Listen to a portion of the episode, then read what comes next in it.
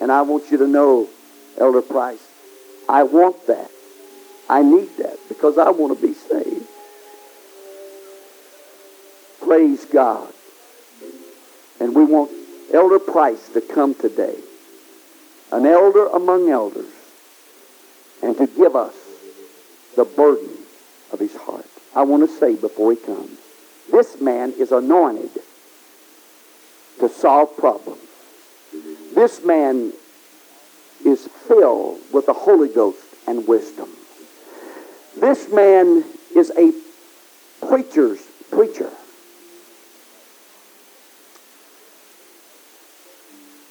I have never in all of my life met a wiser man or a meeker man than Elder Paul Price. Thank you, Brother Martin. After all of that, I don't know who I am. I appreciate the, the uh, spirit of these meetings and the messages that we've heard. I could elaborate on each one. They've been tremendous.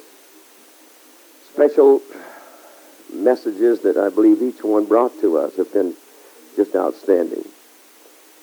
And of course, I'm happy that Brother Holly and Brother Beckton can speak to you again also this morning. And uh, these are special friends, and also they're men that I think stand up strong in our movement as being elders. I value the confidence that these men have said they have in the older ministers. They're younger, but they're coming along. They're not far from it.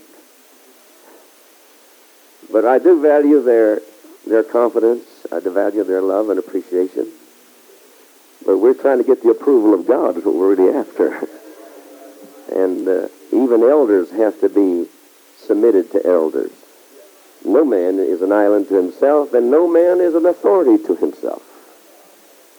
Don't ever say the church is sovereign as a local congregation. You're not. There's only one sovereignty. That's Almighty God.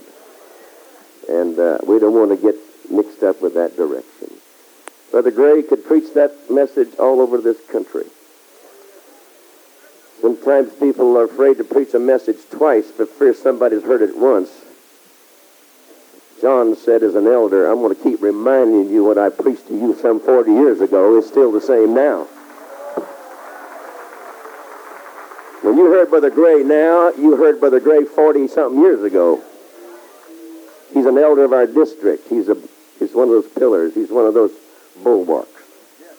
Uh, one thing that we feel very strong about is that we don't want you to change it when we are gone.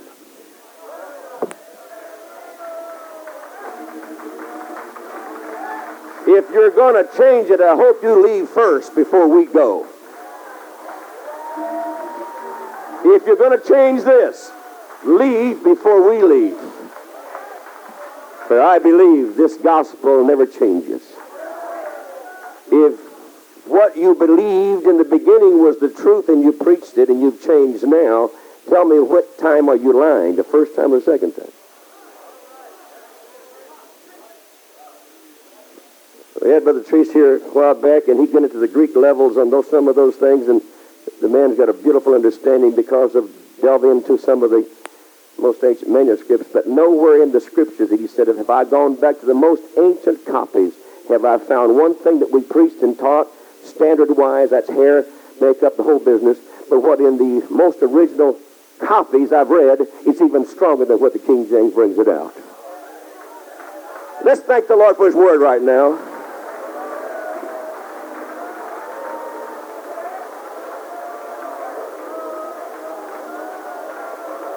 Thank you, Lord Jesus.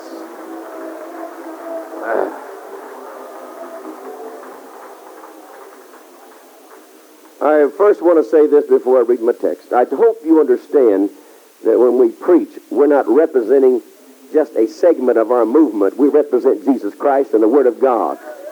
Sometimes folks think, well, you, you're with this side or that side. We don't have a side. It's, it's either the Lord's side or no side.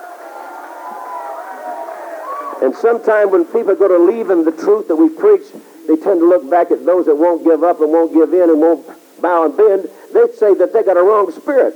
At one time, you had the same spirit, we got along together fine. All that changed was you're leaving the, the spirit we was born in and got another spirit. And Brother Bert Gray's message is powerful, and I want you to know something.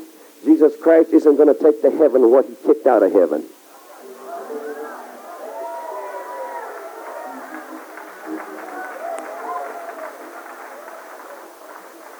And I can't believe for one moment that what he preached isn't as strong as he said it, and I'm sure if our Lord could say it, he may say it a little stronger. I feel like we're living in a day that we get so caught up in how many people we can put in bodies and put in the congregation and how successful we are. It's how many is going to make the raptures. With, that's how big the church is right now. Praise the Lord. If I can title this today, it's uh, it would be storms that you could have avoided. Storms that you could have avoided. And I, am going to preach this. Uh, I've, I've preached this title before, but it's not the same message. But I am going to preach it, and I want to say at the offset. This is not the first time or the last time I'm going to preach it. So if you're with me somewhere else, you're going to hear it again. Because I feel this is the message that we need right now. Right now. And I don't think it's just for this meeting here. I think it's for every church in the district. And I'm just going to preach it the way I feel it and leave it with you here. But I just want to tell you again, uh, if you if you follow me around, you're going to hear it again. And you say, well, I heard it the first time. I don't care how many times you heard it. I'm going to preach it again. I want this message to get a, a little bit of a, you know, get a hook in our jaw to pull us back to Jesus Christ. In the book of Acts, 27th chapter, I'll read you just a few verses giving you this point first. Paul was on board a ship, and uh, he had advised the captain that this wasn't the time to really loose from Crete and try to cross the Mediterranean to a better port. Now, they was trying to get to a more commodious port, you know, a, better location. And uh, they risk this time of year when storms are prevalent and could arise at any time. He said, I feel that you should not do this. We ought to stay right here. Though it's uncomfortable here, it's not the best place to spend the winter, but we better stay here because this is a bad time of the year and you shouldn't take a chance. But the captain of the ship as it were. You know, you ain't going to tell me anything. You're a prisoner on board this ship. You're not the captain. He said, yes, I didn't uh, plan this trip. It's forced upon me. But I am trying to save you some heartache if I can. And of course, they didn't listen.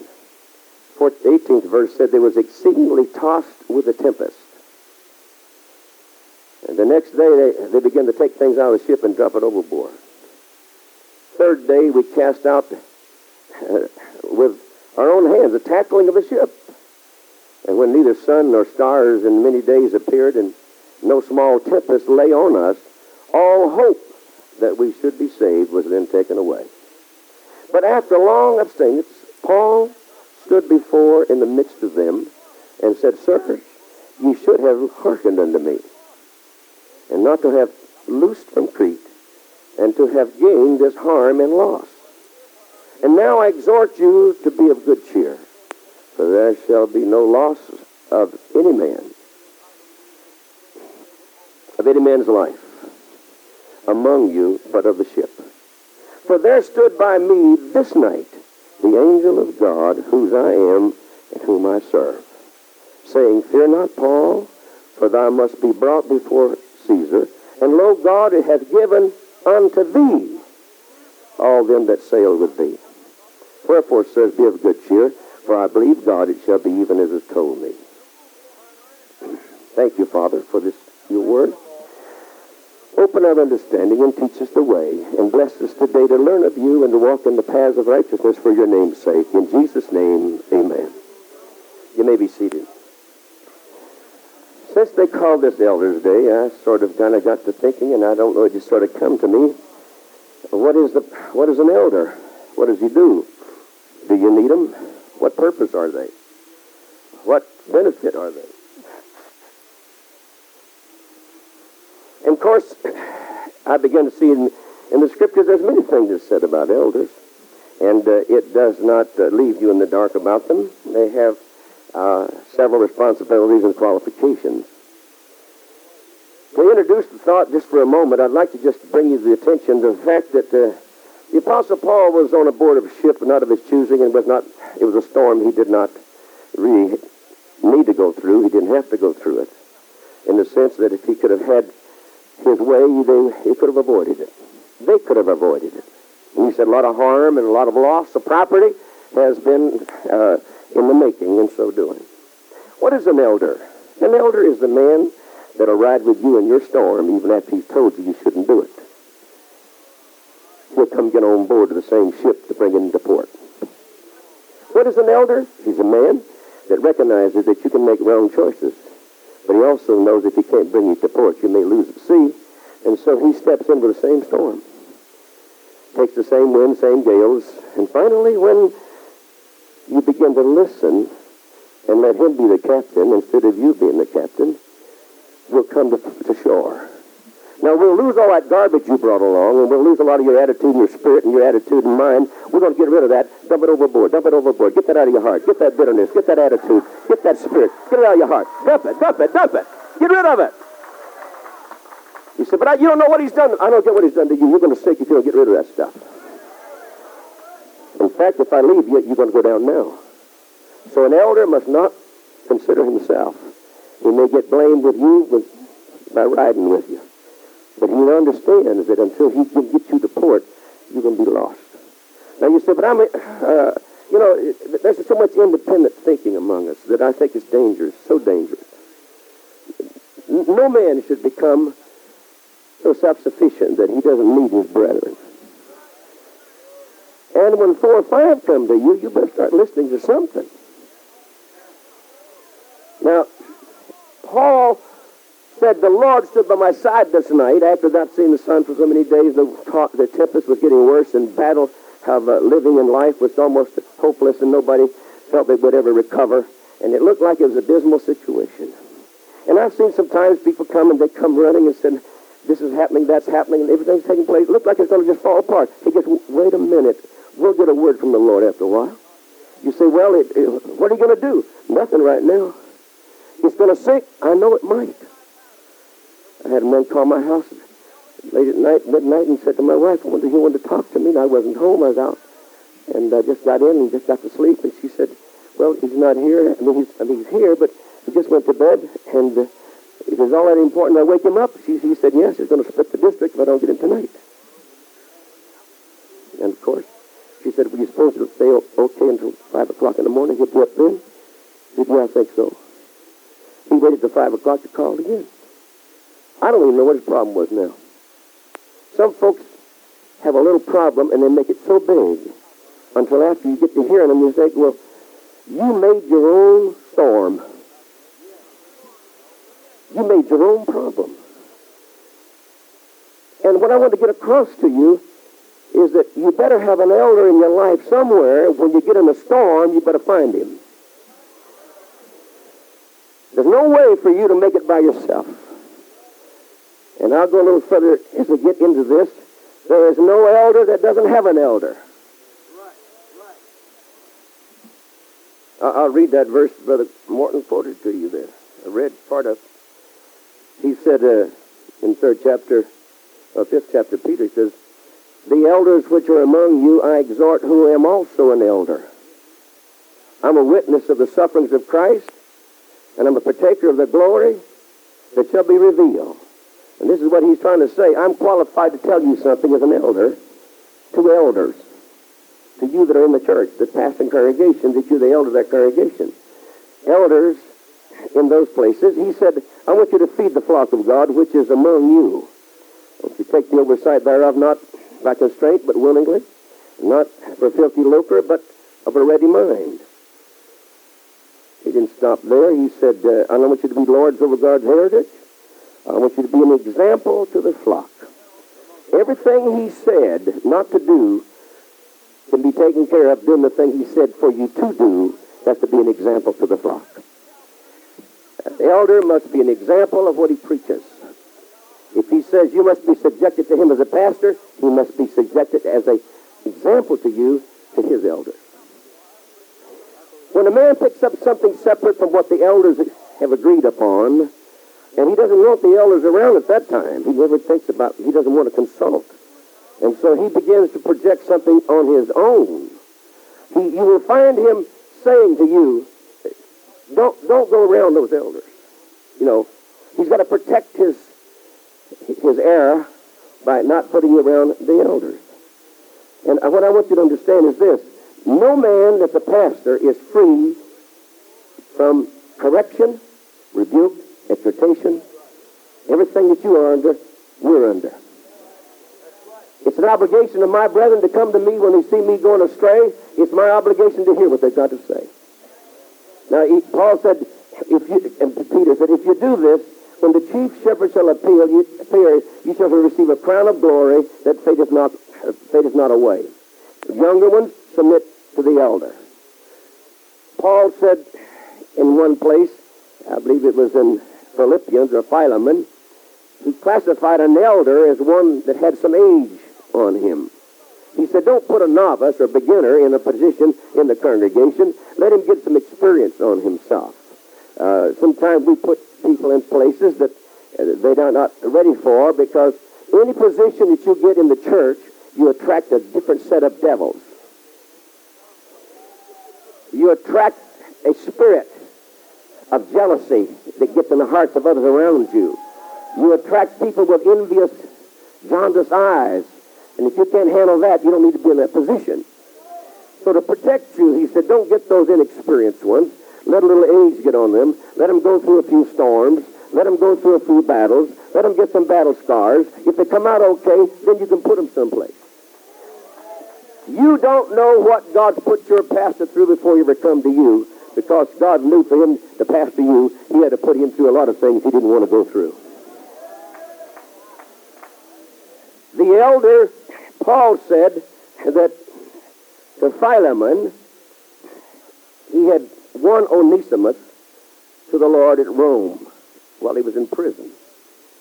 And he's writing back to this man. He said, uh, I trust the Lord Jesus to send Timothy shortly unto you, that also he may be of good comfort and uh, know of your state.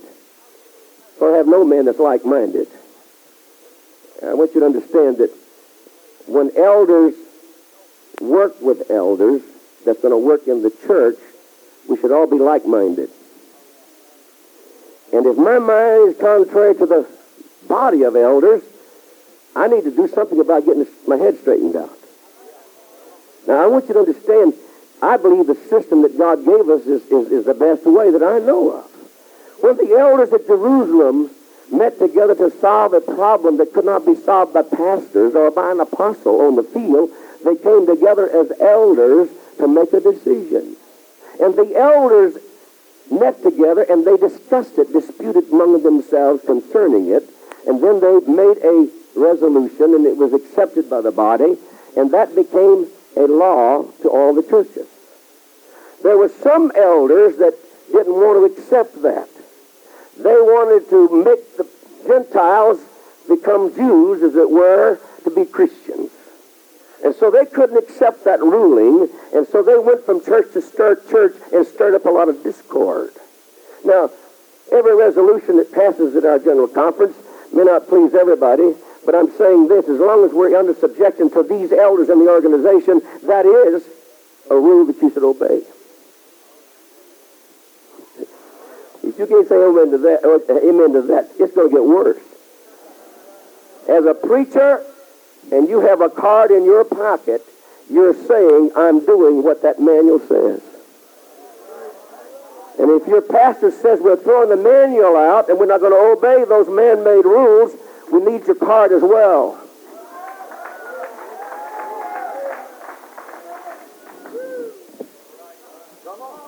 Don't belong to something and be a hypocrite. Don't be a part of something that you're going to curse and despise and tear down to your people. This card says I pay my tithes to the district according to the record on the book.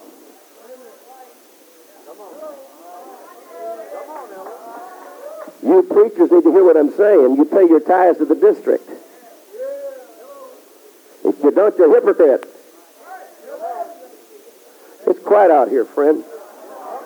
But I'm telling you, if you're going to live by what the Word of God says, you can't find another way to present yourself and be justified. If you can't do this, you don't need to tell your folk to pay tithes.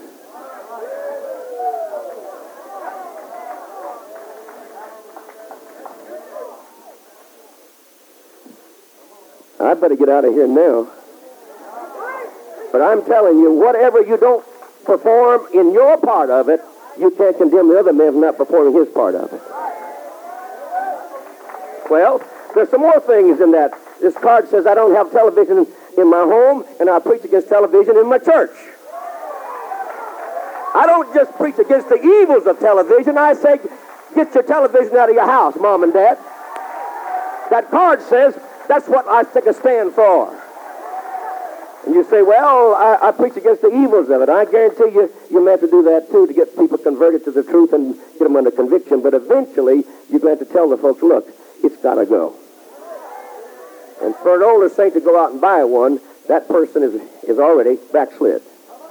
Now, I'm not just preaching against these points. I'm saying, as elders together, we need to agree together to do what it says and quit complaining about it and go ahead and do it.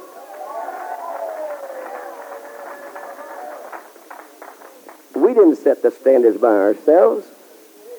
Yeah, you know, I, I can remember the day when early part of our district there was quite a little squabble over some standards of holiness, and it always makes me feel embarrassed to talk about our standards because they're so flimsy and so small and so insignificant. The Hare Krishnas can put us to shame by cutting their hair the way they do it. They shave it and sit on the streets and put up that garb on and chant out there a bunch of stuff for the hour. If anybody backsides over standards, you're backslid already, and the preacher is too. I'm old enough to say it now, and I'm not going to let you off the hook. You asked me to do it, and I'm going to do it. You either be honest and sincere and go all the way with what it says, or don't go with part of it. We agreed on some things that's in the manual. We ought to do them.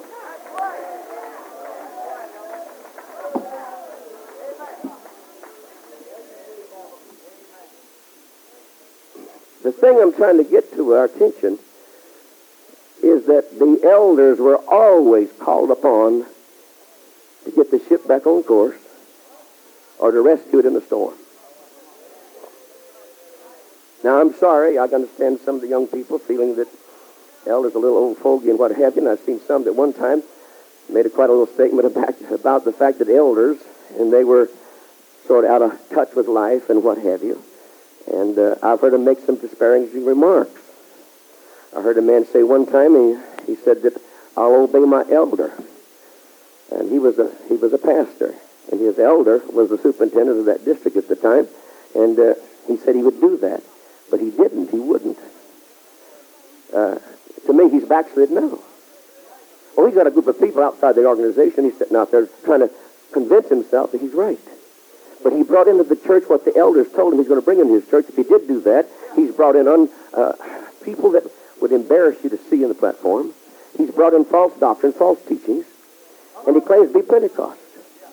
Now, he'd like to get his boy in, licensed with us, because we've got a more, more open field for him to be involved in than with him. I'm telling you, if you don't fit in with your elders, you're going to be isolated someplace on the sidelines. You see, the thing that I try to help you understand is the fact that there's no one of us is responsible for what we've all agreed to do. We're part of a group of elders that have agreed to it. Let's thank the Lord.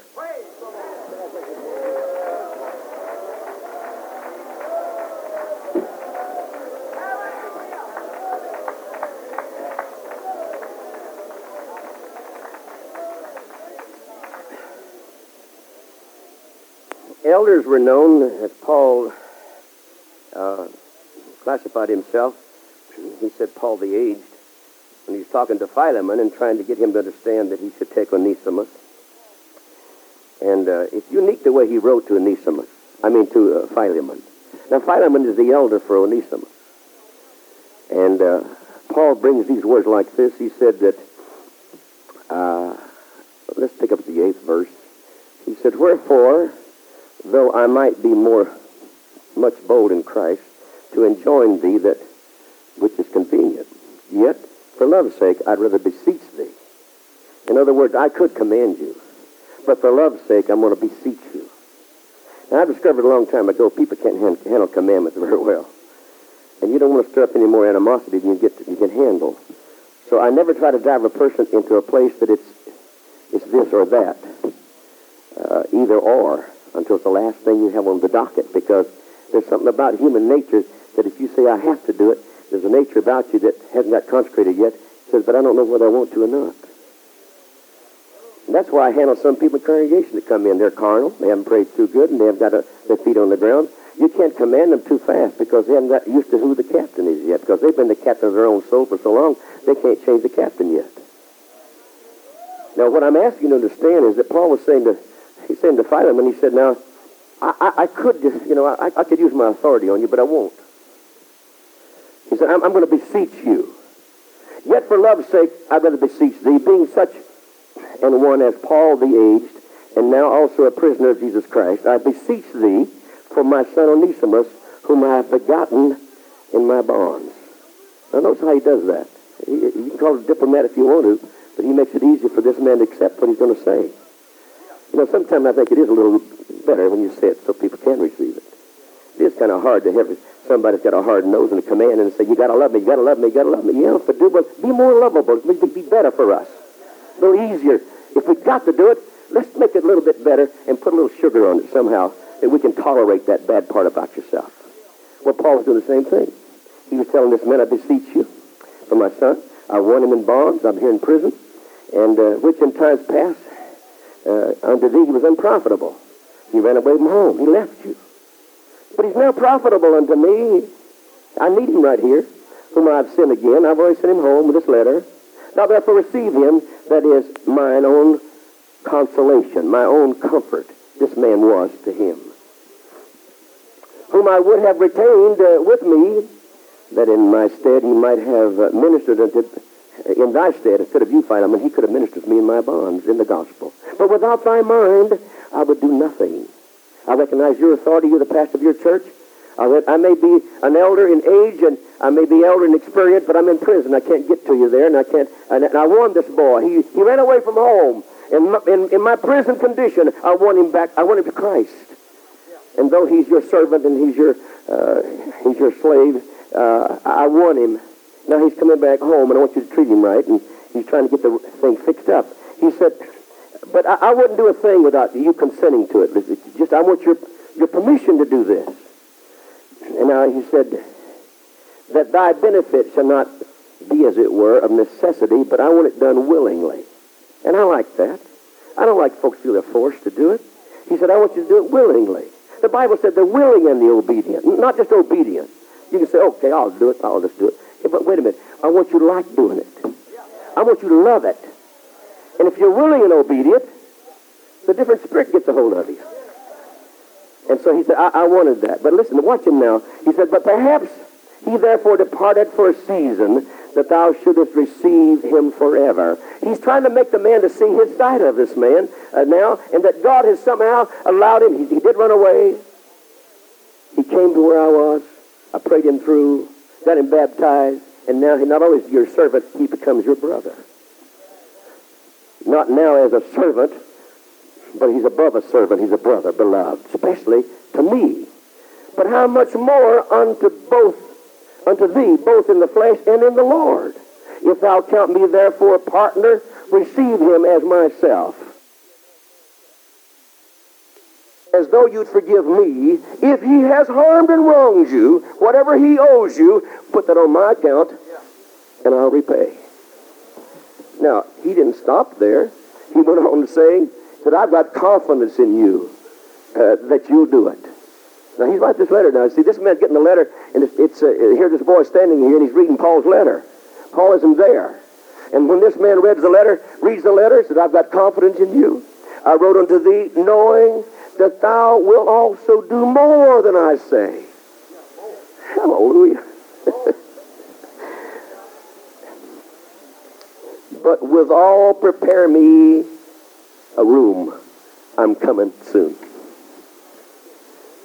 Now get this.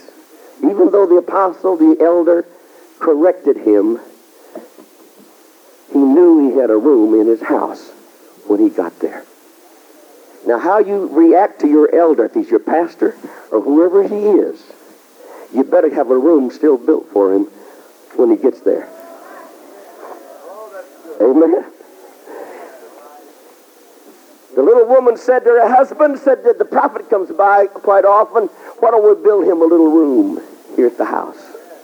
He said, that sounds good. And they put a little table, a little bed, and a few things in there to make it more comfortable. And they said to the prophet when he comes by that day, Prophet, elder, pastor, this is your room in our house.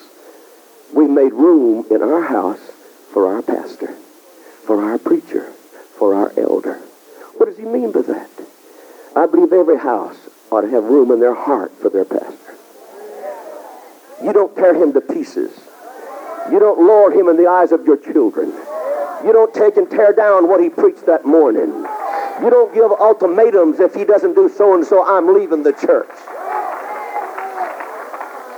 When I hear folks say that, and I just heard it the other day when they say that my first reaction is don't wait until I do it to you to leave. Why don't you leave now? The reason I'm saying that it's not the matter of the issue that you're going to leave on. It's your attitude of threatening. There's no room in your house for the pastor. He's not, he's not welcome. I wouldn't want him here. You see, when you treat your elder or your pastor, that is your elder, and whatever what classification it falls in, if after he has dealt with you and worked with you and talked to you and corrected you, you can, he can still say, and I'm coming over for chicken dinner on Sunday. And what do you say about that? Come on, preacher. We got, we got room in our house. Uh, you're still my pastor. I love what you told me. I'll do what you ask. I'll listen to your voice. I'll hear what you've got to say. That's the confidence that Paul the elder had in Philemon the elder with the difference he had with Onesimus. You know how you settle a problem quickly? You got, you got a problem? If you come and say, I got a problem, he has a problem, Pastor, we don't agree on this, and if you can solve it for us, we'd be happy. The way you solve it is this. Pastor, I'll tell you my side, he'll tell you your side, his side, and whatever you say, we both will do it. It's over. And when you get through with it, it's done.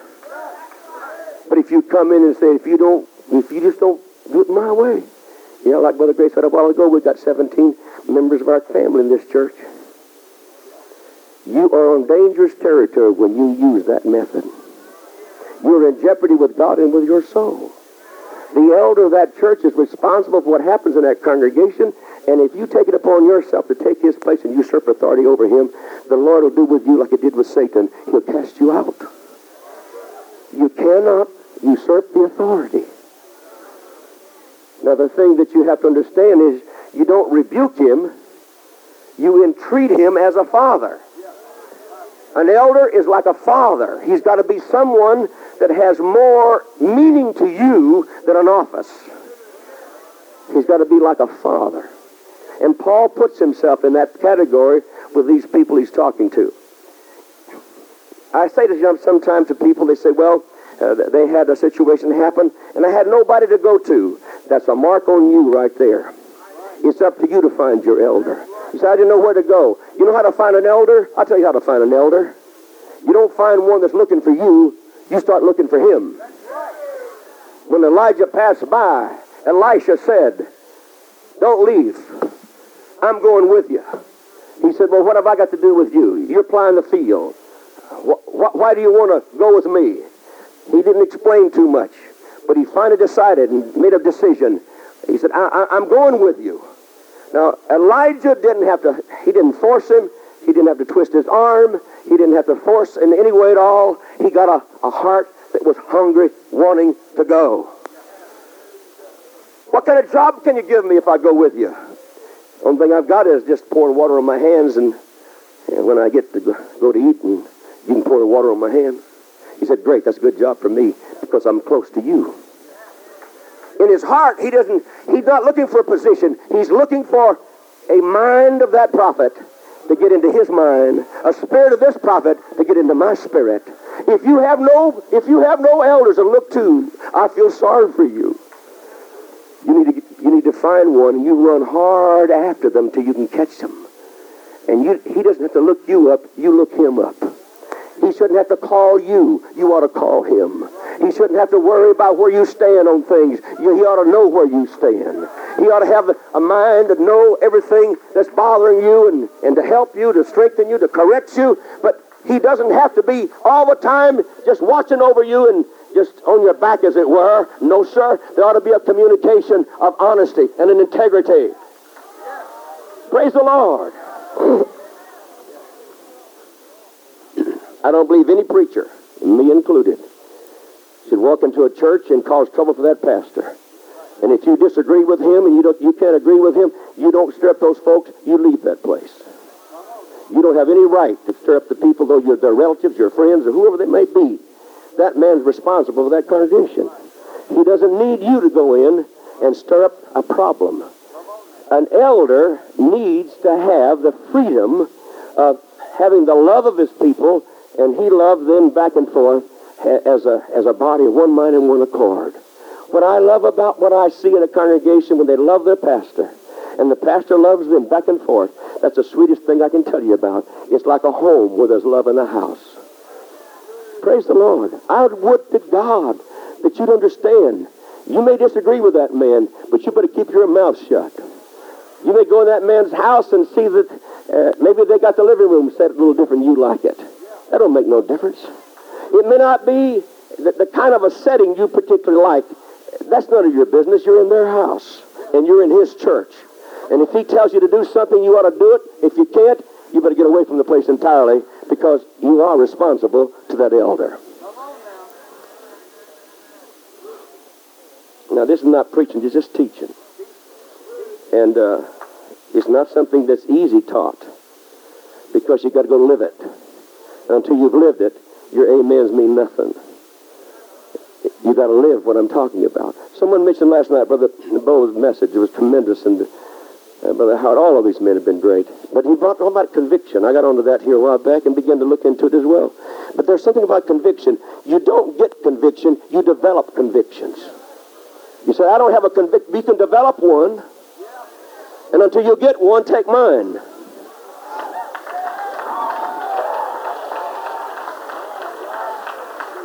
But somewhere, someplace, you better get a conviction about what I'm preaching if you're going to be under my ministry, that this is a conviction and not just a little flimsy belief. But I'm trying to help you to understand that sometimes folks may not honestly understand why they're doing something. And they need teaching and developing. Give them time for that. But you may quit doing something that they preach against and, and you, you, just quit it altogether. But you may do that, but your heart's still back in Egypt. You don't know why you've done it. That's why preaching is a constant teaching, teaching, teaching to tell you and teach you so you soon learn that the garlic and leeks and onions of Egypt has lost their taste for you. And that takes time to do that. Now, there's a scripture that bothers me.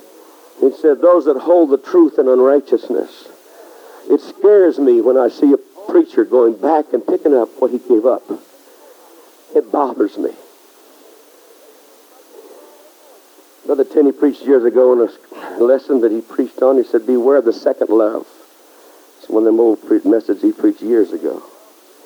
Whatever you love as your hobby or your pastime or your interest, that may not be bad of itself, but if it takes you away from your Christian duties and obligations, it can become a curse. I am I'm disturbed when when people get some sport they like, any of them, and they they get involved in it, and they love it. And when you bring your sport to a conference, and you're going to have a little tournament out here, and when we have something in the district, it's a district thing, and you go have your sport events, it tells me you love that more than you do this work of God.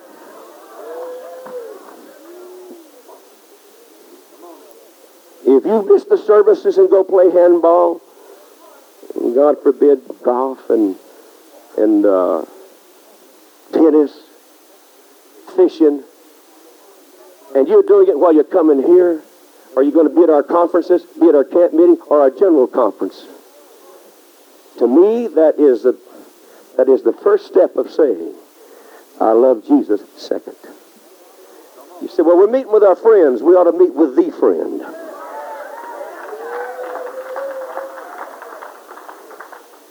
I think when we got the affluency, we can afford all of that, we've got too much. We better be back under the tents and under the brush arbors when men prayed, had to pray for food and the rest of that, than to have so much that now we can go out and be the affluent of the city and we can sport ourselves as being successful in the town.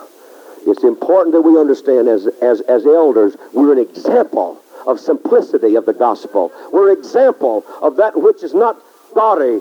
We should never start a style or a trend. Come on. Come on, elder.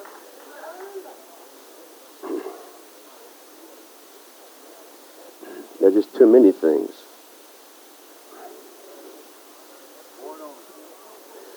I'm not trying to uh, make something just to be making it. It is a burden of my heart when I see people lose their love for Jesus Christ. If you don't love him enough that you pursue him. I don't know how to say this, and I may say it wrong. I, may, I don't know how to say it. You can almost be in love with the preaching part of this for the blessings you get when you preach. We got to be in love with Jesus Christ if nobody gets blessed. We got to serve him with a whole heart if we don't see the responses that people give. We look sometimes at comparison to preachers, how much response we get. I want you to understand what the Bible tells us. It's not necessarily how much they respond, it's how much you take into your heart and you begin to obey.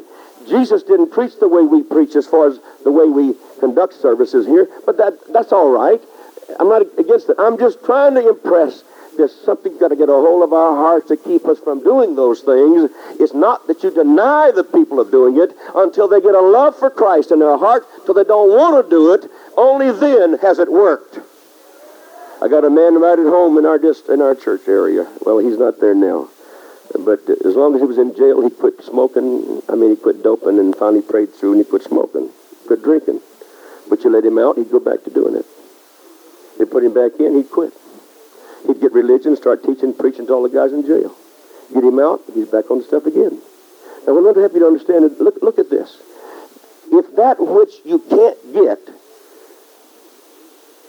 that which you can't do and you're forbidden, but when you have a choice on your own and you do it, even while you're not doing it, you're still guilty. Does that make sense to you? What I'm trying to say as elders, we need to preach that you don't, not, more than just you don't do it, you need to preach against what makes them want to do it. It's got to get deep into our hearts. It's not a matter of what I don't do. It's a matter of what I'm doing to make my heart, my mind open to the Holy Ghost and seek his face and draw nigh to God.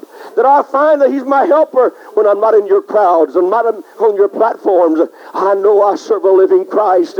He's my God. He's my Redeemer. He's the joy of my heart. And I don't have to preach just to preach against something. I'm preaching Jesus Christ is better than anything else I've found in this world. It's Jesus himself. Let's thank him again for it.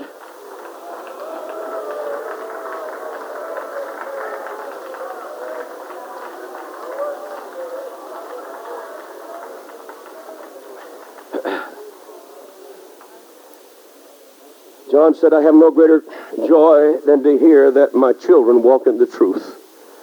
That is the heartbeat of an elder, to know that the congregation is walking in the truth. They know him and they serve him. I want to close with these last few remarks about the storm.